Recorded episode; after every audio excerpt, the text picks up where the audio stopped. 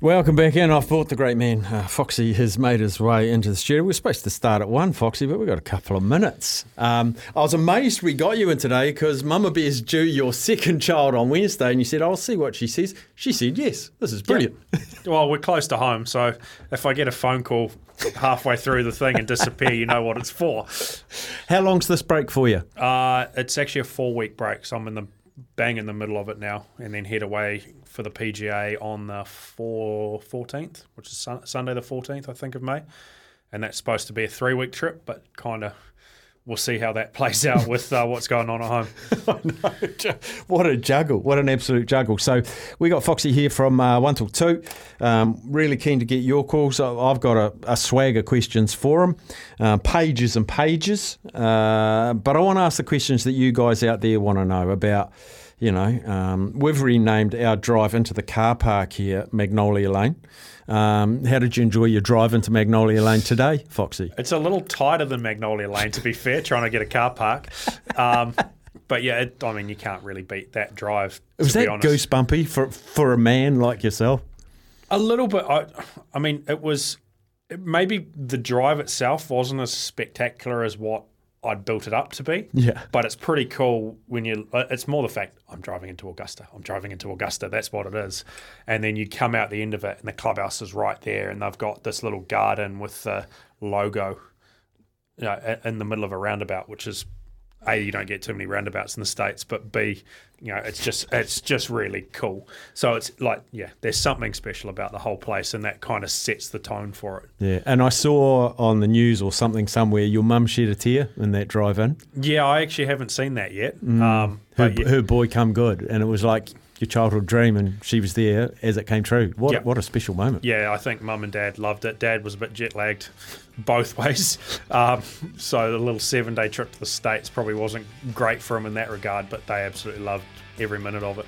That and so much more. One till two, we got Ryan Fox in studio. Double eight double three with your questions. We won't have time to take phone calls because I'm already seeing a swagger questions coming through here.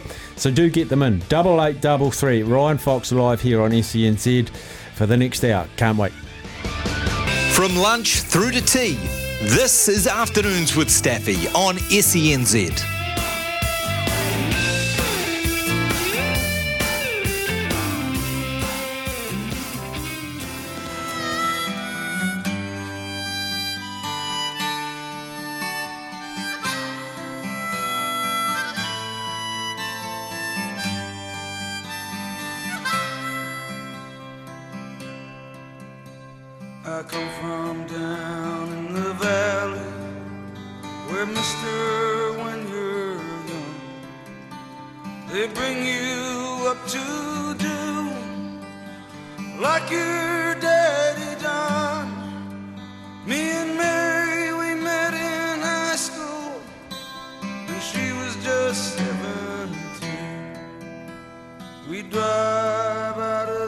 The As sky. requested by the great man Ryan Fox, he just said, just play me Springsteen. Have you ever been to see him live, Foxy? No, I missed him here. When did it? He came here what three years ago.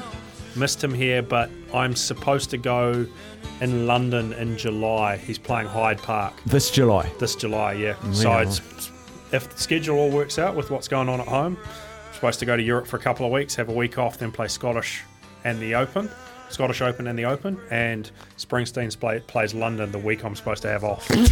so Don't tell me that's by accident. no, that is completely by accident. Okay. I actually had a look and go, I've got a week off in London, what's on? Typed in concerts, and yeah, he's playing Hyde Park twice, and Billy Joel's playing in between them. Wow. So I'm going to go to hopefully one of those ones in Hyde Park. That'll be brilliant. You've been um, interviewed to death about the Masters, and we will touch on that. But because we've got you for a little bit longer, um, we can just explore you just a little bit more, which is just just brilliant. And um, I went through your professional career, turning pro in 2012. Yeah, I, I officially went to Q school the end of 2011, but my first pro event was early 2012. So you're 25 then? Tw- yeah, I was late. Yeah, you were late. Why so late? Played rugby and cricket all the way through. Um, I didn't start any tournament golf till I was 18. I played off two at that point, so I could still play. You but it was get it. It was like you know, go to your home course, shoot 74 or 75, throw me anywhere else, and I was lucky to break 80. um, and I gave up cricket and rugby after I left school. Um, started a law degree at Auckland University, and after a couple of months of nothing competitive, I thought I, I have to do something. I, I need to do something that'll, you know, spark that competitiveness again. I was like, oh, let's try tournament golf. I'd played like one or two junior tournaments at my home course, which was Whitford at the time. And I was like, oh, let's give that a go. Played some junior pennants and stuff like that. Nothing. Again, it was just a Sunday morning hack around. And like, first one I played was the Waikato Winter Stroke Play down in Lochiel, the old Lochiel in um, in Hamilton, and I absolutely loved it. And that was me done. Done. Yeah, because I was talking to a mate of mine uh, yesterday actually and said you were coming in today, and he absolutely loves his golf. And he said, I love watching him, and he's bloody amazing, but he wasn't much as an amateur. H- how did. Not early on. No. So, w- what was your amateur record like leading up to that 2011 Q school? You obviously went well enough to say, I'm going to have a crack. Yeah, it was it was decent. I mean, I won New Zealand Stroke Play, um, had a couple of decent results overseas. I won a, a bunch of smaller stuff in New Zealand. Uh, played Eisenhower Trophy for New Zealand in 2010. We had the Nomura Cup, which is the Asia Pacific version of the Eisenhower. Um, I played that twice in 09 and uh, 2011 as well. And I was part of the New Zealand squad for, since I think, 2008. So, yeah, it wasn't. I wasn't Danny Lee good as an amateur by any stretch, or even Ben Campbell was the same era as me. You know, he was our our gun at that point before some injuries kind of whacked him pretty hard. But I had a pretty solid amateur career. I think I made it in the top fifty of the am. Oh, there was two amateur rankings at the time. The R and A one, and I think the scratch players was one they used in the states, and I was comfortably in the top fifty in both of those at one point. So I was decent enough, but certainly not one of the world beater amateurs, that's for sure. So, did you. You were doing all of this without being, I say in inverted commas, a full time golfer, and then you made that switch and said, right, I'm going to give this golf a red hot go. How quickly did you improve? Uh, so I full time golf for me was um, I've, I didn't end up doing a law degree in the end. I ended up doing an arts degree and majoring in psychology. Um, and two years into that, golf became more serious and it became the degree became part time. So I turned what my third year into two years. Um, and I wouldn't say I went for much of those two years either, uh, but managed. I still got the degree and passed. But I, I think I did two years of sort of full time amateur golf after that, and that was playing a lot for New Zealand. I did a couple of big trips to the states, like three month trips over our winter to the states, playing their big ones. Got my ass kicked a couple of times over there, and the last trip I actually I played okay, and that's when I kind of thought, well, yeah, this is the year to to go and go to Q school, and got my card at Aussie Q school the end of 2011, and um, had a couple of blips on the radar from there, but for the most part, haven't looked back. Yeah, 2012 Australasian PGA Tour. Uh, you got fourth in New Zealand PGA, fourth in New South Wales PGA. Is that all it takes? Like where you've been since, but if you take yourself back to there, did that sort of endorse your decision that okay, I'm competitive here? Yeah, I think well, it's a long time ago now, but it feels like that that fourth at the New Zealand PGA I, at the time.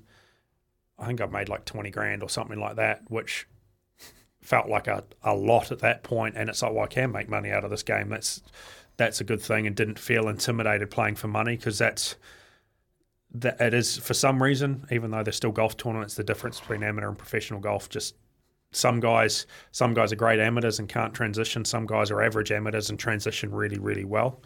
Um, and for me, uh, you know, that transition worked. I did. I covered my costs the first year, which was pretty much all you're out to do because you know Q schools are expensive. You know, all of a sudden you're traveling around, and at that point I'd been traveling out of either New Zealand Golf's pocket or mum and dad's pocket, and all of a sudden I was paying for it all myself. So I was pretty happy to to cover my own costs and kind of scared myself with how much it, it does cost, even at you know the lower levels of professional golf. And then, yeah, sort of second year was a bit. I had second year blues a little bit. You Yeah. know, everything went from being new and exciting the first year to a bit of the same same, and it became more of a job. And I struggled a little bit, but got through that. And then, you know, third year on, I felt like I kicked on pretty strongly, almost year year after year after off from there. Yeah, that's what I sort of identified as well. 2015, you joined the Challenge Tour in Europe, which is the tier below the DP World Tour, the European Tour, as you know. But you had a win. Um, you played qualifying tournaments. You made the British Open at St Andrews, made the cut. Um, that's pretty huge. When when you think you'd, you'd been pro three years and you're playing a British Open, that's quite advanced progression. From where I was, yeah. I mean, it, it's probably a bit different now. You know, we've got guys on tour who turn pro at 18 and are playing an Open the following year and uh, can compete. But I was a fair bit behind everyone else in that kind of development. So, yeah, to go over and it, it was a funny trip. Really, I'd signed with a management company, never been, literally never been to Europe, and they said, "Oh, we'll get you a couple of starts on invite on the Challenge Tour, and you go try qualify for the Open." And I th- they used to have Open qualify in Aussie, and I'd missed out a couple of times there. And I literally, okay, sweet, went to went to France the first week. Uh, I think it was in June of 2015. Finished top five there, I think, which got me into the next week. Finished top 10, which got me into the next week. And during that, uh, after the second top 10, I went to uh, went to open qualifying. Was like first or second group out. Shot two under for the for the two rounds.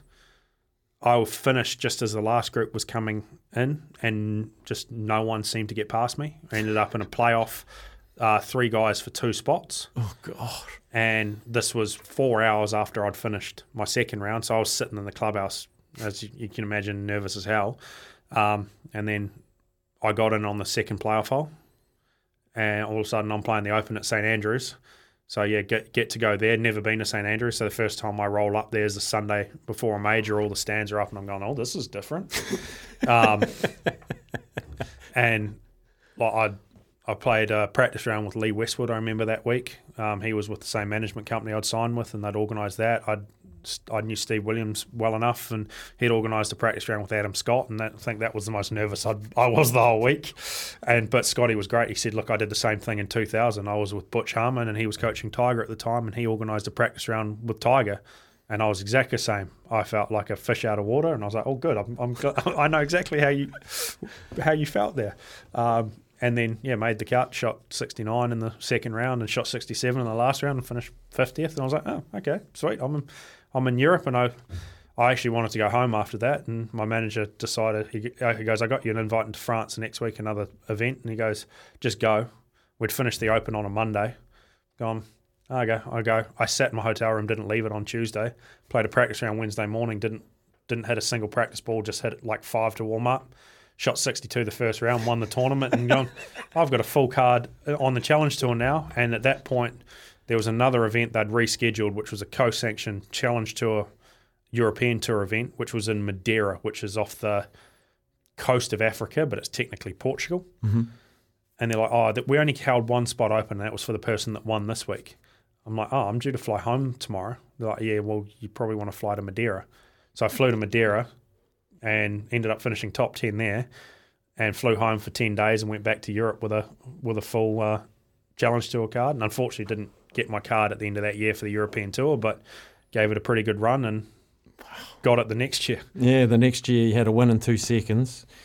2017, full European card, British Open, PGA Championship. It's like a perfect crawl up up the rankings you go, but the challenge get harder. I, I'd imagining that the nerves don't go away because you're challenging yourself. Yeah, I mean, oh yeah, it just you kind of get used to playing the bigger events. I'd had a really good run. Uh, That 2017 was the first year they introduced those those Rolex Series events in mm-hmm. Europe, mm-hmm. and I was kind of floundering around. I'd, I'd made a few cuts here and there, not had anything decent. And I remember I'd been struggling a little bit, and Marcus came up for the French Open, and French Open's at Golf National, which they had the Ryder Cup on what four, three or four years ago, and it's probably the most brutal course we play all year. And I'm crapping myself, going, I'm, you know, I don't know where it's going. Will I break 80? Will I break out? I'd, I'd had signs the week before. I'd had a sort of top 30, I think, at the BMW International in Germany. Marcus had been up for that week and was up for the week of France. Shot two or three over the first round of France, going, oh, yeah, here we go again. Shot 68 the second round and going, oh, sweet, I've got it. And finished, finished sixth that week, which basically made enough money to keep my card for the year. Then went to the Irish Open the following week. I think I finished fourth and then went to the Scottish Open the week after that and finished fourth. And all of a sudden, I've gone from nowhere. on the on the rankings to top 20 on the rankings. That got me enough world ranking points to get in the top 100 in the world or close to the top 100 in the world, which got the PGA championship. And all of a sudden, everything kind of changed from there. And you know, I made the, I, sh- I think I went to Quail, that was at Quail Hollow in 2017. And again, I played terrible the first round. I think I shot four or five over, four over maybe, and went out in the second round and broke the course record. Held that for all of two hours until Justin Thomas and the Hideki Matsuyama beat it. But Hey, I was like, oh, sweet. I got, I got, I had it for a bit, and then I didn't play very good on the weekend. I think I finished fiftieth in the end, but you know, I was in like the third to last group on Sunday at, a, at my first PGA. I'm going, oh, this is this has escalated quickly, um, and then you know, I've had a been lucky enough to play quite a few more majors since then. Had a been in contention in a few more events. Luckily, had a couple more wins as well out there, and yeah, it's been a pretty pretty fun ride so far. 2018 US Open, tied 16 British Open 2019, pick up first European win. I mean, your career is amazing. Uh, 2022, before we take a break, you went on an absolute tear. What what did you have for Christmas in 21 to make 22 so good? Well- what changed? Or There was there was a few things. I mean, obviously, I don't want to dive too deep into it because New Zealanders are sick of that subject. But COVID mm. sucked for two years. Mm. You know, 20, 2020 was I'd had a decent start to the year, and then COVID hit, and I went back and played.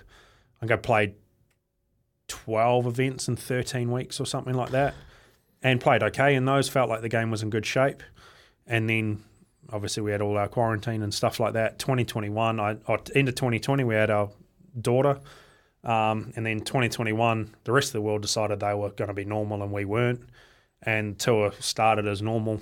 You know, you start if you don't keep your card, you lose your job. And I really struggled with that because we had to do quarantine. I didn't. I left home not knowing when I'd see my family again. All of that stuff. And I think the big thing for 2022 was you knew all of that stuff was either gone or going.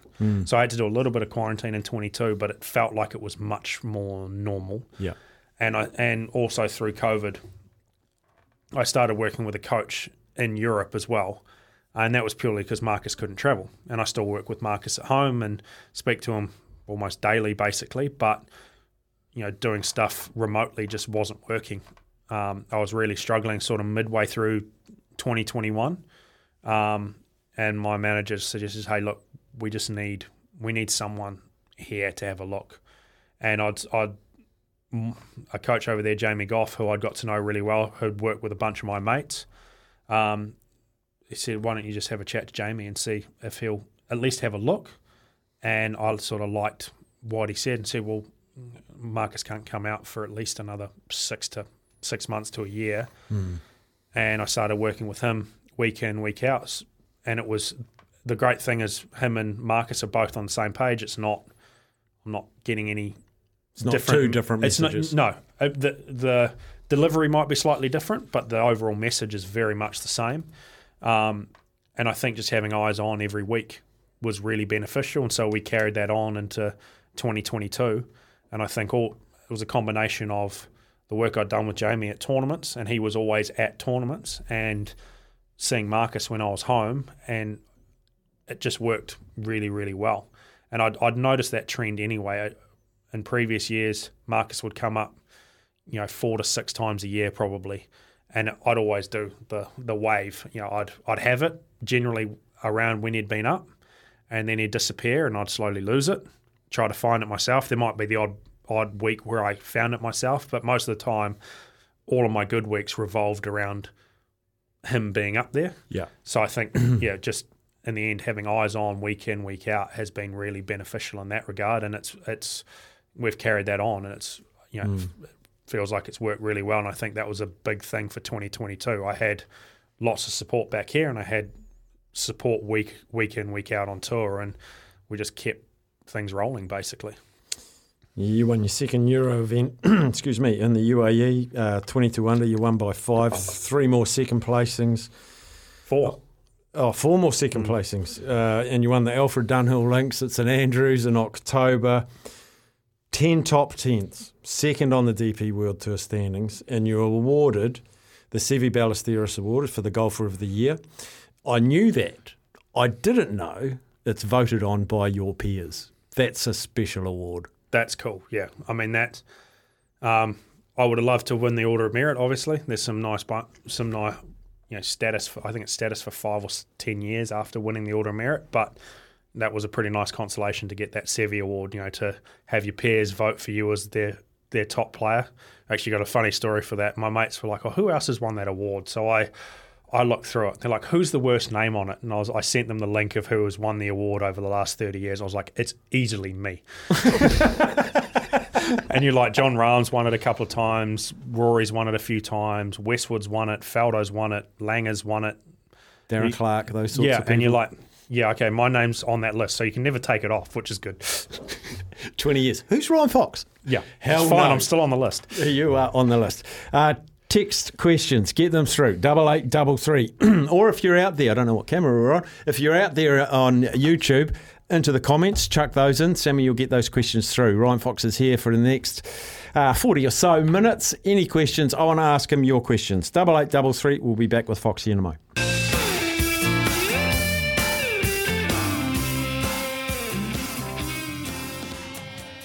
Welcome back in. We got Ryan Fox here for the next half hour or so. So let's get to some of your questions. Righto, from Anthony.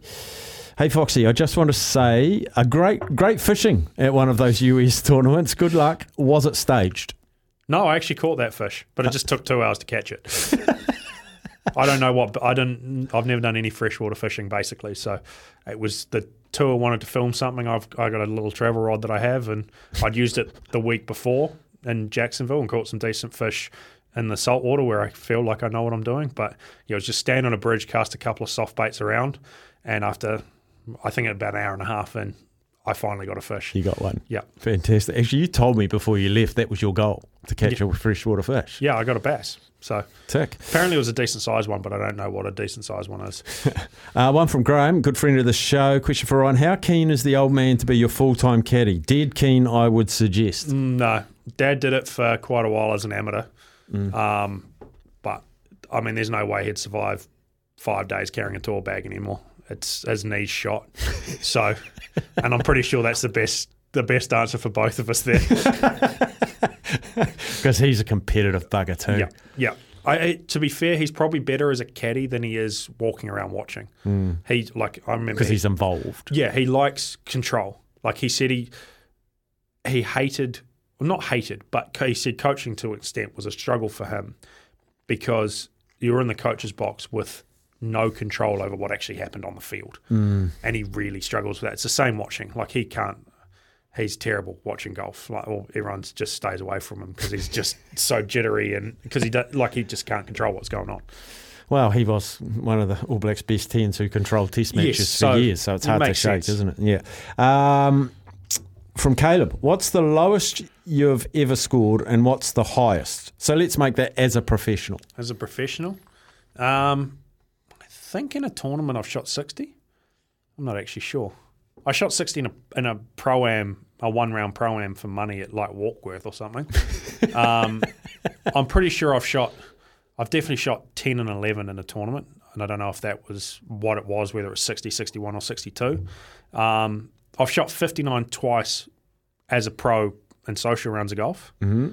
Uh, actually, Back one, tees, though, one- one isn't. One isn't. At, uh, yeah, one was in London um, uh, at a course called Beaverbrook off the back tees, and one was at the Old Royal off the white tees, but it's still fifty nine. The old Royal Auckland. Yeah, um, the highest as a pro. I think I shot eighty at Valderrama one year. Flown in. I got in. Got into the tournament late. Flew in. Arrived in Spain after forty something hours of traveling on a Monday night. Played a practice round Tuesday. Slept all day Wednesday. Shot seventy two the first round at Valderrama, which is just a brutal, brutal golf course. And then jet lag finally got me on Friday, and it was really windy. And I think I shot like eighty five or something. and but it was one of those rounds of golf where I was like, the cut was like ten over. Yeah. And with like four holes to play, I was like one outside the cut line. I needed to make some birdies, and it's the worst golf course in the world to try to make birdie on. They tuck all the flags, greens are fast, the rough's up. You miss a green by a yard and you're making double. So I just kept doing that. You know, I need to make birdie, and all of a sudden I make double. I need to make three now. And the cut at that point was just going out and going out and going out. And it was over par won the tournament, like two over won the tournament in the end. It was just, it was absolutely brutal. So I think I spent four days in Spain and spent more than four days traveling there. Venus. And one more quick one before the bottom of the hour news. Would you be kind enough to ask Foxy what his understanding, if he has any, of what Tiger's future looks like from Paul? Um, I would say, I mean, I don't know Tiger personally. Um, there's a bit of hearsay going around on tour, but it's it's not good. You know, the, um, I think it's by all accounts, it's the walking that gets him. It's not the golf swing wise. It's fine. Um, I'm pretty sure if you ask the PGA Tour guys, would you rather Tiger play in, in a golf cart than not play at all? I'm pretty sure. Well, at least 99% of the tour would say just give him a golf cart and let him play. We, we'd rather that. Rather he the, was on tour. the buzz that he brings to a tournament is just something else. But I mean, who knows with that that other surgery that he had, um, whether that helps his ankle or not, I don't know. I mean, Because you're allowed carts on the senior tour. Do you think he'll Yeah. go senior tour? I don't know. I think. I mean, he's hinted that he wants to. I I, th- I think the hard thing for him. I mean, obviously, the back was bad before the leg, and I think the, from my understanding, the the routine he has to go through to get even his back in shape to be able to play is rigorous. You know, mm. it's it's a three hour thing to and, and then you've got to throw the leg in on top of that. So I just don't. I mean, you. I don't think we'll ever see Tiger play anything like a full schedule. I actually, I think he's he's hinted at as well. He's probably going to be more an exhibition golfer hmm. more than anything. I mean, there might be the odd week. You know, I could see a British Open maybe where it's a really flat golf course. The weather's all right for the week. It's it's warm, and he can get away with he's still got the control of his irons. He could get away with chip and two irons and stuff around and contend in a tournament, but it's going to be very few and far between. I think his golf game's there enough to it, but I just don't think physically he can. His leg can cope with the walking, and I don't think you can do what he has to do to get himself ready to play more than three or four times a year at hmm. best. Double eight, double three questions for Foxy. We'll be back after the news.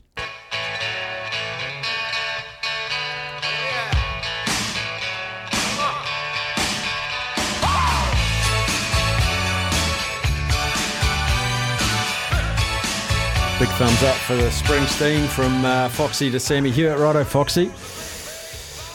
Lots of questions. Let's rail through them. From Jared, congratulations on your fantastic performance at the Masters. How nervous were you, and how did you cope throughout your rounds to finish square with the cut?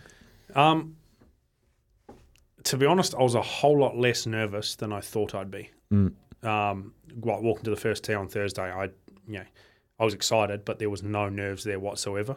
Um, which I think that almost scared me a little bit. you know, I, I expected something and didn't get it, but I was really up for it. Um, I got. I think you get rid of a lot of the the nerves, the novelty of playing Augusta. Um, I went three weeks prior for that reason to get rid of the oh wow it's Augusta you know kind of feeling, and it was good to get rid of it that week. I'd also played practice rounds with Adam Scott, um, Hatton, VJ, Danny Willett. Like got used to playing in front of. Well, obviously, I played in front of plenty of people, but it's bit, it feels a bit different at the Masters for some reason. So I kind of got rid of all of those nerves and practice rounds as well. So felt pretty good for the most part. There's a few nervy shots out there, um, but it's just it's the same process as normal. To be honest, it's see a shot, hit a shot, and try to f- just block everything else out. And you know, the more you do it, the the kind of better you get at doing it. And obviously, there's some guys are a lot better at it than others, but I feel like for the most part, I do a decent job of it. 16. Birdie. Talk to me. What a Uh, shot. Yeah, I mean that's that was a shot that looked a lot different than I thought it was going to look. Like you look From the tee. from well from TV, like you see so many people hit it close to that back left flag. And you're like, oh, it's not that hard a shot. And then you actually and for me, I struggle to visualize it without the actual flag there. Like I can hit a shot to the back in practice, But when you actually get up there and the flag's there, it's a lot further left. the water's a lot more in play, and the people left and long are a lot more in play than what you think. Like they are really close to the back of the green. Um, and yeah, to be honest, I was hanging on for dear life, energy wise. I was sick as a dog that week, um, and I'm just going, just get the shot, just get it somewhere on dry land. Basically, you, you, you know, like you know, you can use the slope. And we're standing on that tee for a little bit for the group in front, and I remember there was being a massive gust of wind coming at us, and I've gone, I grabbed six iron out. My playing partners grabbed six iron out, and then as we go to hit it, it kind of dies off. And that's the I think that's the hardest thing about Augusta in general. That wind just swirls through the valleys there, and it's like it it really matters when you hit a shot. Um, and so get up there, and then he's pulled seven out, and I was longer than him, and he's emailed the green with seven. I'm going, oh no. I was like, I had six out. I can't hit eight. Like it's too far to hit eight. It, there's definitely got to be a little bit of hurt in that. And I've got it then. I'll, I'll just hit a little seven, just hold it up against the breeze off the right, and we'll see what happens. And I hit the exact shot I wanted, just a little low chippy cut seven iron. And at that point, I knew at least it was going to be dry. Yeah. And you, but you just got no idea where it's going to land in terms of What's happening afterwards? yeah, I, I knew line wise it was good. It just and it shouldn't have been long, but I wasn't sure it was going to get all the way back there. And you see it land, and after seeing that shot so many times on TV, you're like, that's that's got a chance. And then the crowd goes crazy. And actually, for a little bit, I thought I hold it because the crowd on the tee went absolutely nuts, and I couldn't see it at all. But the crowd, like the crowd up by the green, were going crazy, but no, not quite as loud as some of the other cheers.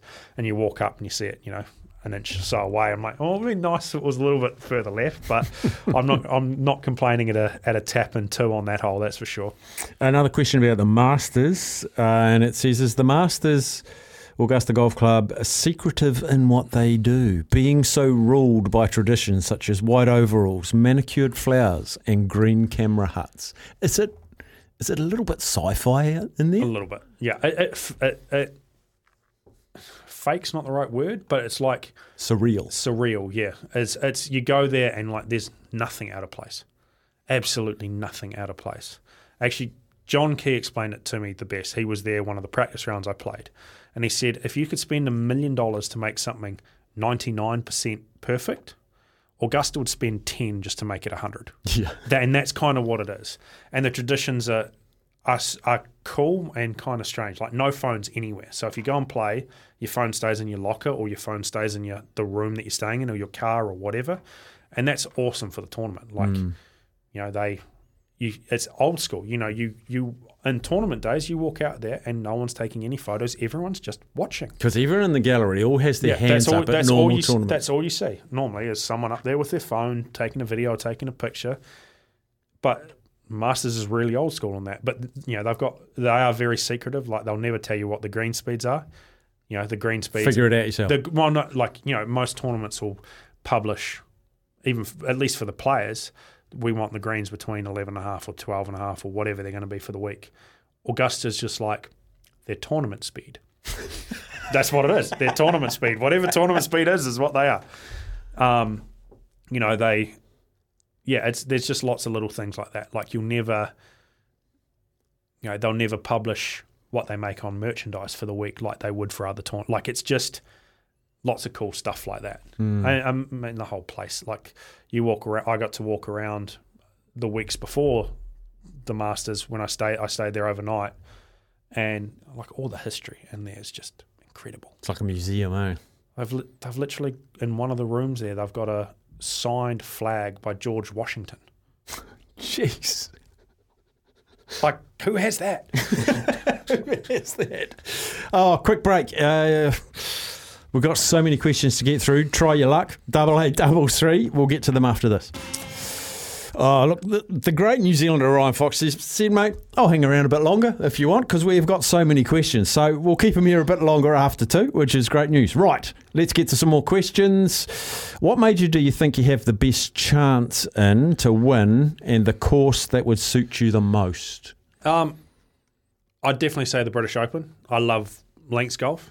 Um, love the cre- creativity, just the conditions, everything. Maybe not the rain, but the um, just yeah, it's just different. And first time I played links golf, I absolutely loved it. So definitely the British, and I mean I've got some history around St Andrews, so why not St Andrews? St Andrews But British. I, I, I wouldn't that. I wouldn't be fussy, that's for sure. I always remember I asked Michael Campbell years ago, and he he told me when he woke up in any round of a golf tournament and it's blowing a gale, he'd rub his hands together and go, "My conditions." Now you're not going to score 62 or three, but you're going to try and score 70 and watch the rest of the field have 78, 79. He grew up Wellington playing golf in the wind. Are you similar? A little bit.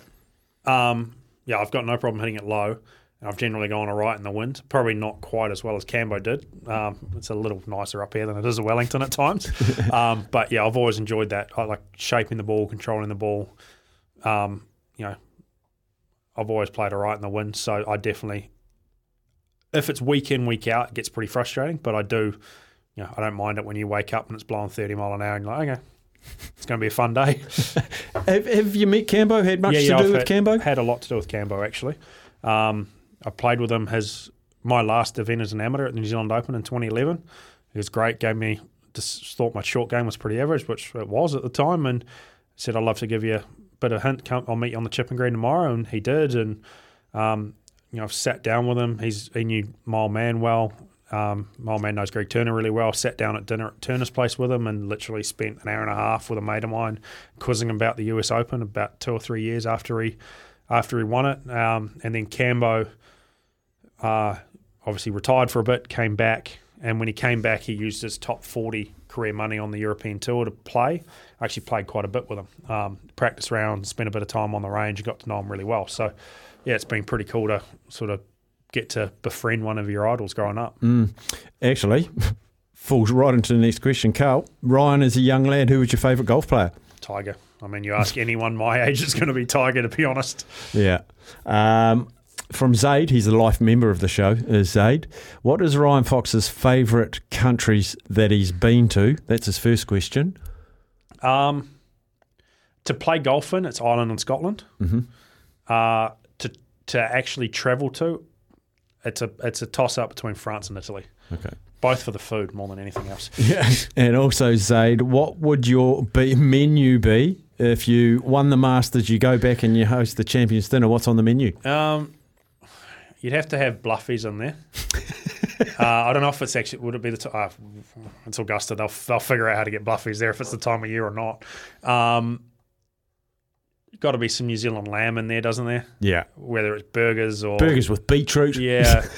um, des- dessert. I mean pavlova, right? That's Have to. yeah, and then I mean you've got to have some New Zealand wine on there. I'm partial to a Pinot here and there, Syrah or something. There's some pretty good ones around. So, I mean, it's a, it'd be a good problem to try to work through, wouldn't it? To, to pick that menu. Uh, Foxy, I love watching you play. Good luck for your future events and the birth of your expected child. This is all from Brendan. Question is uh, Is there much banter, sledging going on with some players and some you just don't do it to?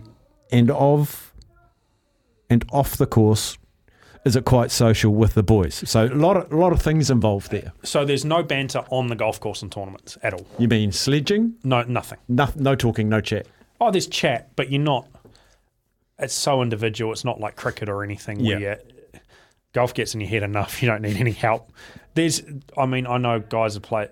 There might be some mind games. I know Tiger used to mess with guys club wise because there's always a little bit of that. Or what someone hitting and Tiger used to be really good and mess with guys, but there's none of that. And practice rounds, if you're playing for money or whatever in practice rounds, which happens a little bit, there's plenty. Um, socializing, I didn't find it as much in the US, to be honest. Um, you know, everyone kind of does their own thing, but in Europe, there's plenty. Obviously, there's so many different countries represented in Europe. So, you know, you go out to dinner. Obviously, there's not many Kiwis there, just Dan Hillier, and there's been Josh Geary over the last few years as well. But I sort of hang out with the Aussies and the South Africans. There's a fair bit in common there. Get along with the Poms pretty well for the most part as well.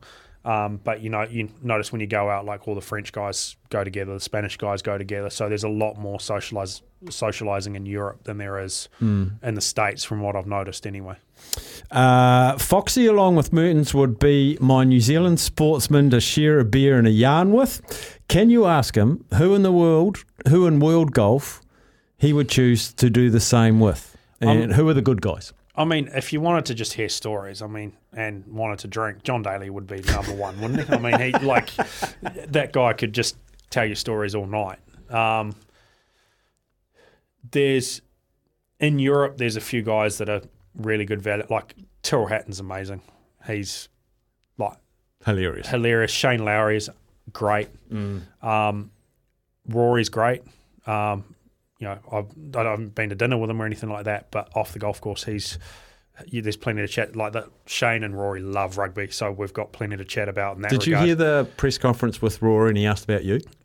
Yeah, And he said, you know, we got the first World and away he went on the Rugby World Cup Yeah. in that He's- opening game. And he's he's yeah he's mad on it, um, Wow. which is cool. Shane's the same. Like I've I think I've had a bet around every Irish game that, and I've lost a bit of money lately, unfortunately, to Shane in that regard.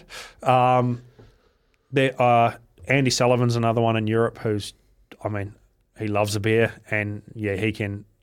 He's fantastic. I mean, he could get you into trouble as well. He's got absolutely no filter.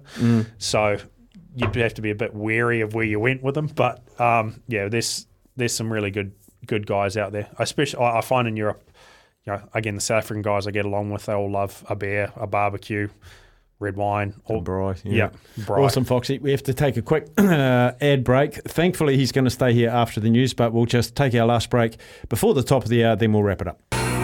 Getting you through the day like a hot cuppa after lunch. You're listening to Afternoons with Staffy on E SENZ.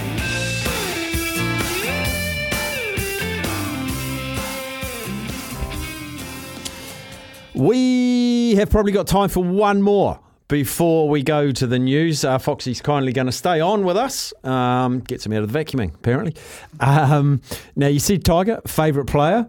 Everyone knew you'd say that. Second favourite player then. Tiger's never played golf. Who is it?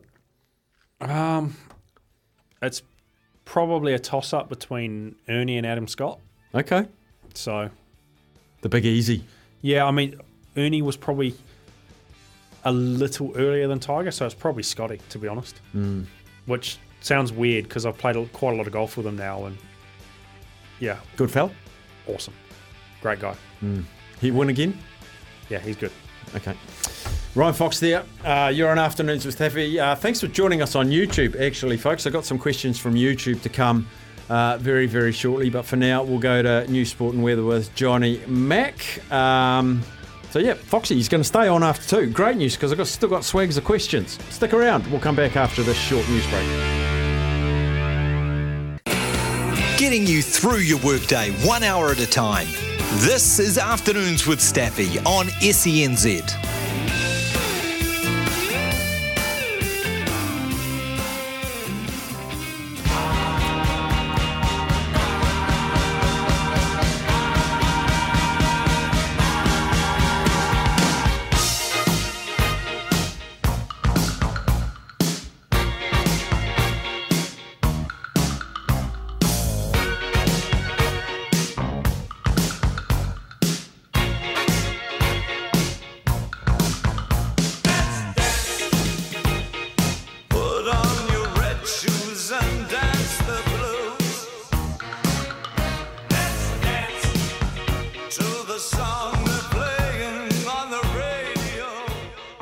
Uh, welcome back in. Uh, Ryan Fox, he's. Um, what do you call it? You're on a sabbatical. Yeah, pretty Be- much. between between tournaments. So your last tournament was when you had to pull out. Like we know you struggled through the last two rounds of the Masters, but you teed it up the next week. You threw everything at it, I shouldn't have. but your body said no. I had pneumonia. Oh, you had pneumonia. Yeah. I heard you had a bad cold Uh, I thought that's what it was, and then I started coughing up some blood, which is on the seventh. yeah, that that's probably not ideal.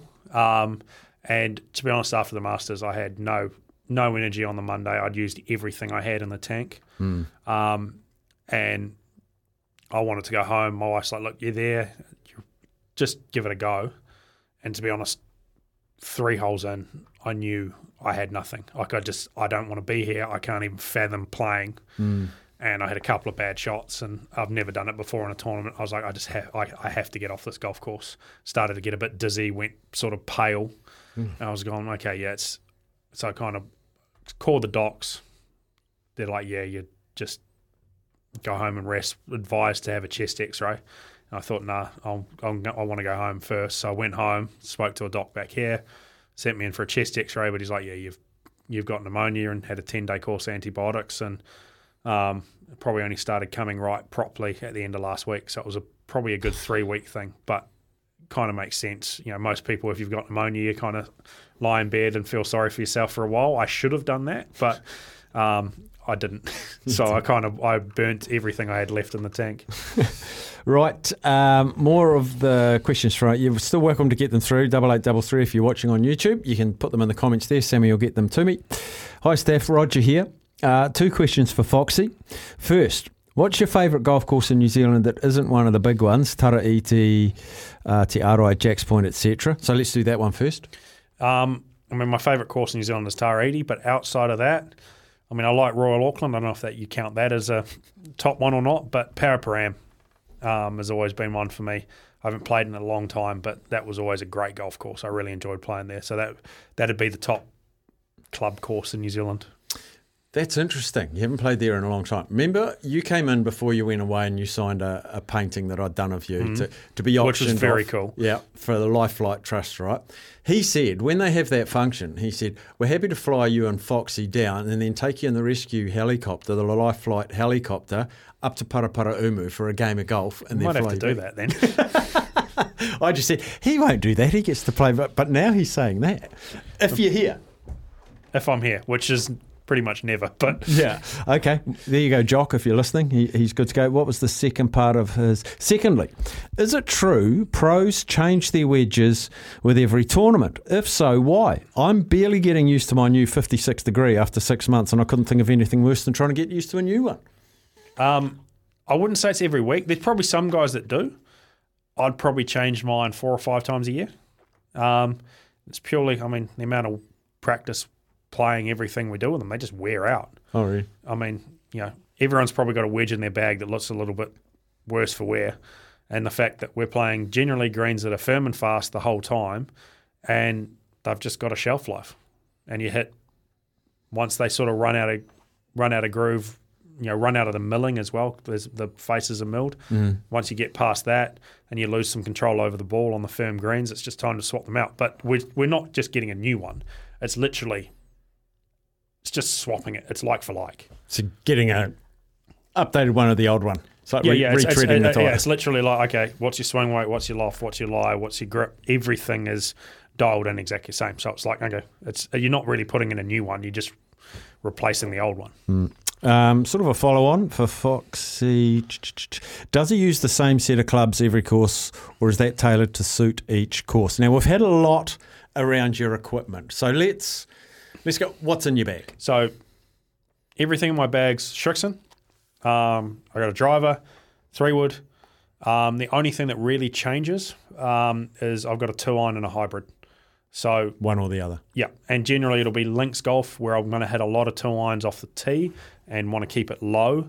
Two iron will go in the bag, and everywhere else, especially in the I changed it in the states with the rough over there. You need something that you can kind of chop out of the rough that goes like 200, and a five iron won't do that; just won't come out. But a hybrid will. So that's kind of the reason that's in the bag. It's four iron through pitching wedge, um, all Srixon ZX sevens. I've got the well Srixon ZX5 Mark II driver. I don't know if they're out retail yet. They've got to be close. Um, we well we're we're lucky we get everything sort of six months in advance. Um, so I've I've had all of that in the bag since the back end of last year. Um, yeah, Srixon Ford a pitching wedge, and I run a 51, a 56, and a 60 degree wedge. Three wedges. Three. oh well four if you count the pitching wedge. And i've got a i've got a fine-tuned putter in the bag which is made here. Um, i used a ping one at the masters because sometimes every now and again you just need a change. Um, that's probably the thing that changes the most in the bag to be honest.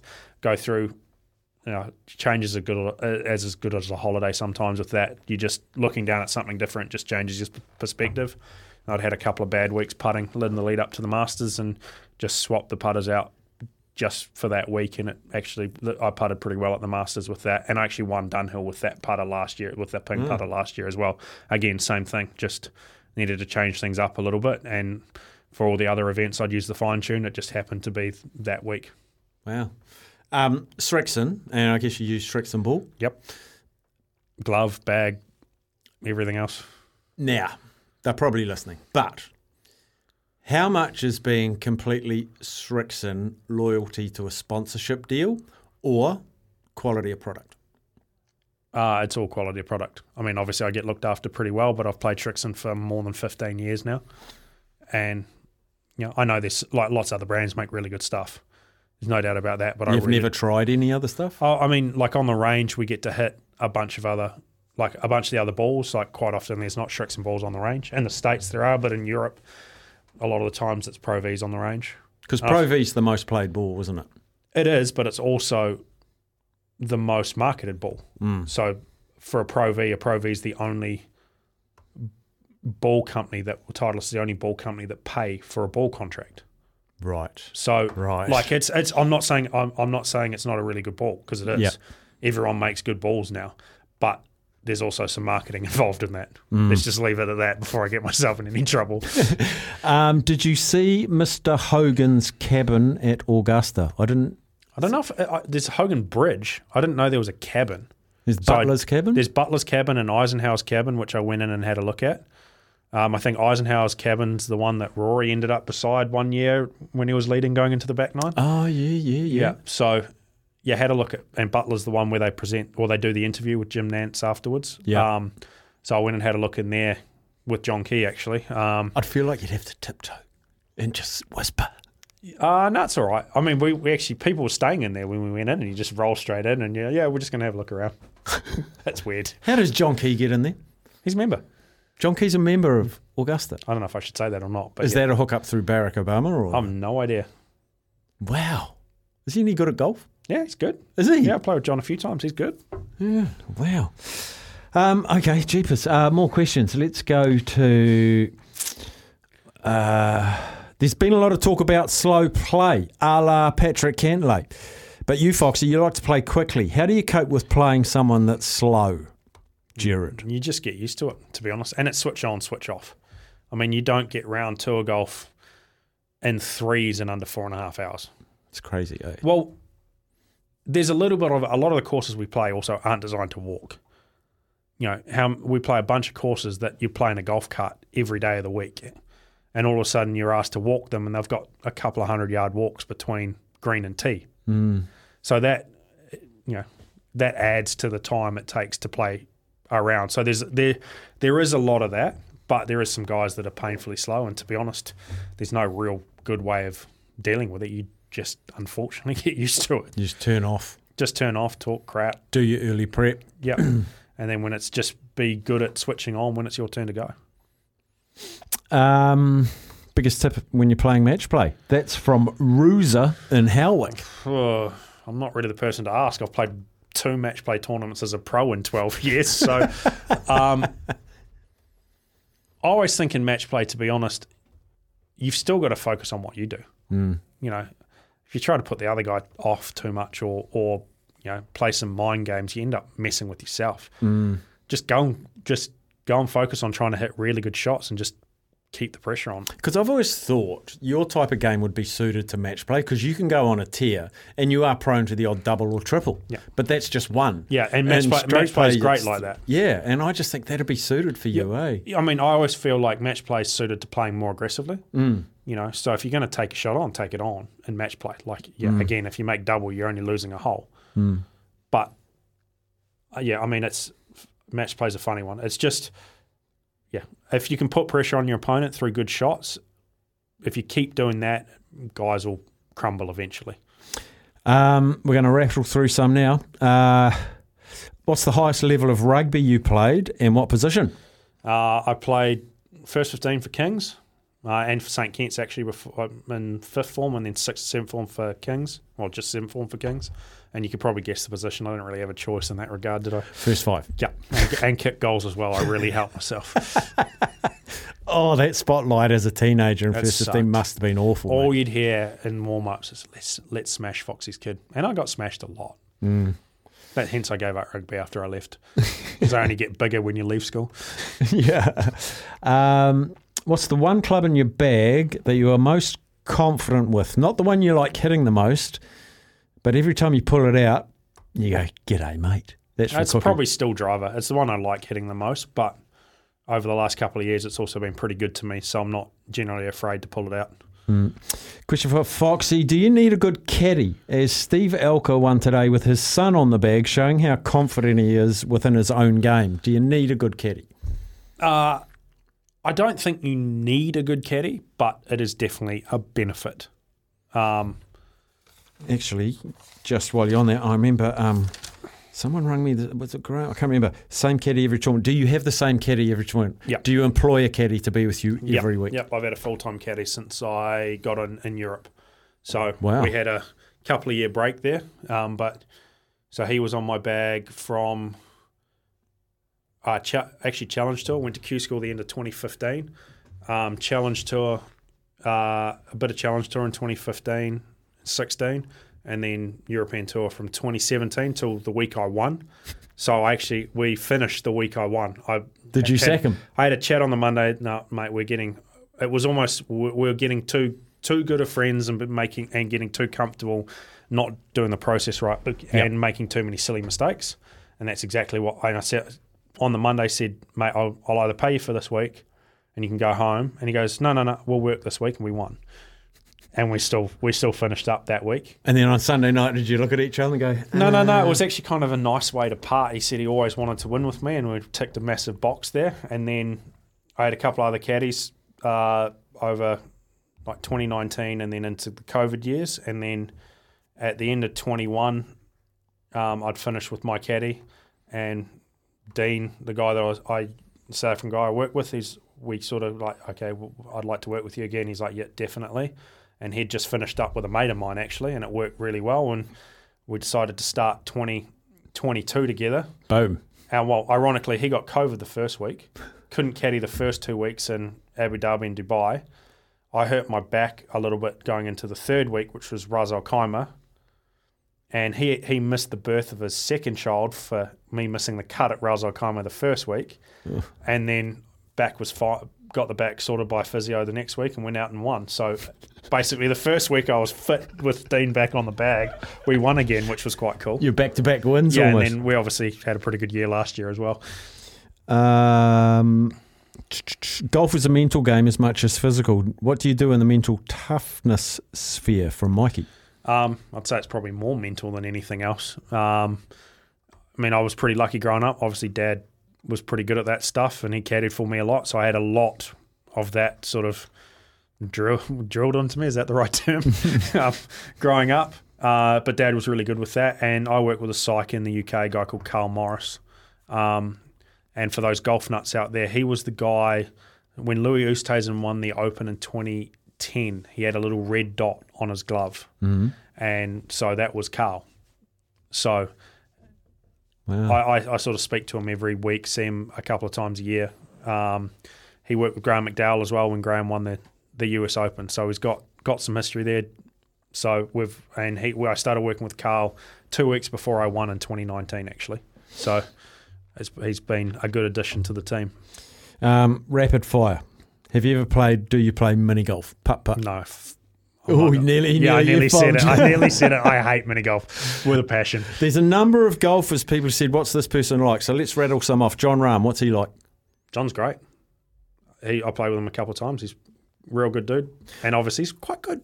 Yeah, he's handy. Yeah. Um, you touched on him before. Someone said is Tyrrell Hatton a, a plonker like he appears, but No, you said Tyrrell one of is the am- greats. Tyrrell's amazing. He's one of the best people to play with because he just goes off it himself, and then twenty yards off the tee box, he'll just ask you about something completely different. And it's um, and when he goes off, like he's got no problem if you piss yourself laughing at him. He kind of expects it. I I, I, I don't know if he plays up to it a little bit because he's renowned for it, but. He's way better than some of the other guys that get angry. Like Tyrrell, Mm. like some of them, you just go, "Oh, I'm going to stay way back." Tyrrell, you just laugh at and go, "That was a good one." Tyrrell, he's like, "Yeah, sorry." Uh, Rory McIlroy. We touched on him earlier. Rory's great. Um, this one, this person must have watched Full Swing. Uh, Joel Dahmen Um, didn't meet him. I, I've, I literally I said hello to uh, Joel at the players, um, and he seems like a real nice dude. And I said I like you. I, I, it's one of the only ones I've actually watched of the show. And I've really enjoyed it and said, I like that. I'm sure you've heard it a lot. He goes, Yep. And he goes, oh, I watched a fair bit of you last year because he's just had a kid and he was up in the middle of the nights in Europe. So I was like, Okay, sweet. So he he seems like a nice dude. Yes, he's awesome. Afternoon, guys. Has, plot, has Ryan played Pukikawa and where I want to take my son to a golf course in Nelson or Christchurch? He plays a bit and I play now. Thanks, Pete Hokitika. So have you played Pukikawa? No. Where should he take his son to play in Nelson or Christchurch? Um, to be honest, I've played Nelson once, and I remember playing Greenacres. That being, I, Is that the one by the golf course, uh, by the airport? I, don't know, it was remember. like 15 years ago. Yeah. Played a bit in Christchurch. Um, I always remember Shirley being really good. Clearwater's decent. Um, I've heard Pegasus is, is really played good. Pegasus. Yeah, I've heard that's good. Like a lot of people come off there really enjoying that. Russley's a decent golf course down there. Do you But- know I played Pegasus once? I don't want to name drop, but I have to. Simon Doull hit a two iron, 310 Yeah, metres. Dooley can play. Can I've seen. Dooley a little bit up in the Middle East, actually. He can properly play. He can proper play. Uh, do you ever? Here we go. It's not what we thought. Do you ever get contacted for last year's Presidents Cup? I thought you were hard done by not making the world team. No, no. I mean, I've seen Trevor a little bit, and I'm. I did get a message from Trevor after I got asked a question on the Golf Channel at the Players about the President's Cup, and I got a message from Trevor saying thank you for how you handled that. So you can take from that what you will. Gutted. Uh, question for Foxy: Have you ever pulled out driver off the deck on tour? Hell yes, you must have. Yes. Uh, actually, I hit one. I remember hitting one at um, Abu Dhabi a few years ago, the old golf course there. Hit driver from like I had 270, 260 pin into the wind. Hit driver to three foot and then decided to miss the three footer. Didn't- I don't think I hit the hole. It was the biggest waste of a good shot you've ever seen. Who's the best rugby player you've ever seen? That's a great one. Non-golf. Non golf. Um, I mean, uh, going past the old, gen- well, the slightly older, gen- it'd be hard to go past either Dan or Richie for di- for different reasons. I think Dan as a rugby player was amazing to watch, and Richie just what he did in the game. I mean, I was a obviously had a bit a bit closer to what what Dan Carter did with playing ten and understanding the backs a whole lot more than the forwards. Yeah. Um, but yeah, I mean, they, those two were amazing to watch. Foxy, will you play Sun City this year if you qualify, of course? But I'm sure you will. Or will you be in the US? Cheers, Mick. Um, you don't know. I don't know, to be honest. I'd like to. Can we talk about where you're at with the exemptions to the PGA Tour, um, the opportunity cost of not playing DP World Tour? Um, how how do you balance this, or you Uh, can't? t- I, I, to be honest, I don't really know. I mean, obviously, I've got number two on the way. There's some health issues in my wife's family as well, so some of our support networks Yep. um, not there at the moment. Um, so I really don't know what everything looks like for the rest of the year. Um, you just do it in block like yeah, so so almost, basically, the plan going forward is for me to play the PGA. I'm supposed to play Colonial and Memorial on the PGA Tour, which are top 50 events. Um, come back for a week, then go back to US Open, um, which I'm I'm in the field, and then I'm supposed to go to Europe. Um, so basically, from the states' point of view, I am not many FedEx Cup points away from getting special temporary membership. It's basically a cut, making a cut. make a cut, and then you'll get Well, invites only next what- year. Or? So no, what that means is you're only allowed 12 starts on the PGA Tour as a non-member. That includes majors and WGC. So I've already had, if you count Hilton Head, which unfortunately I probably should have just pulled out before the event, but that counts as a start. So I've had six. Um, and so the plan was to play PGA, Colonial Memorial, uh, US Open, Scottish Open counts because it's a co-sanctioned event with Europe, and the Scottish Open, uh, the, the Open is my that was my twelve. If I get special temporary, which I basically need to make one cut out of those six events that I named, so hopefully I can manage to do that. Um, then I'll get unlimited. You can take unlimited starts. I still need invites to take that. but you'll get them.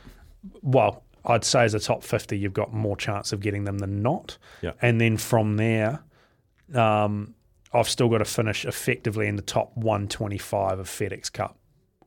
I don't know what happens with this new elevated event stuff, whether if you finish in effectively the top 50, you get that. I can't play the playoffs, even if I qualified for them, unless I won prior to the playoffs. Yep. Because you win, you're automatically a member, Yeah. and two years exemption. Yeah, and then from the European side of things, obviously we've got the t- top ten cards not otherwise exempt, and thankfully from the Masters and the match play and my start to the year, I'm actually in a reasonable place. I'm sort of sitting 30 something in the order of merit there without really doing much. Yeah.